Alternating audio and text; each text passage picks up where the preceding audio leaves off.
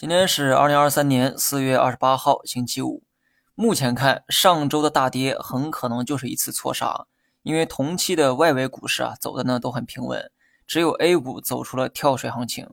今天大涨是因为有利好加持，这个利好啊来自大洋彼岸的经济数据哈。老美一季度的 GDP 崩了，远远不及市场预期。有趣的是，只要经济数据变差，市场就预期加息动作会放缓。在这样的预期下，昨晚美股啊来了一波大涨。今天这个 A 股呢，属于是跟风上涨。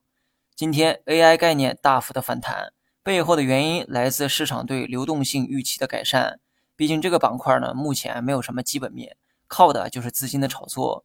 当加息预期减弱的时候，资金便选择了回到最初的地方。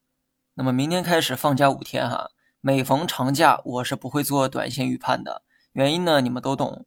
因为这期间有很多消息啊，无法预测，外围市场如何变化也无从判断。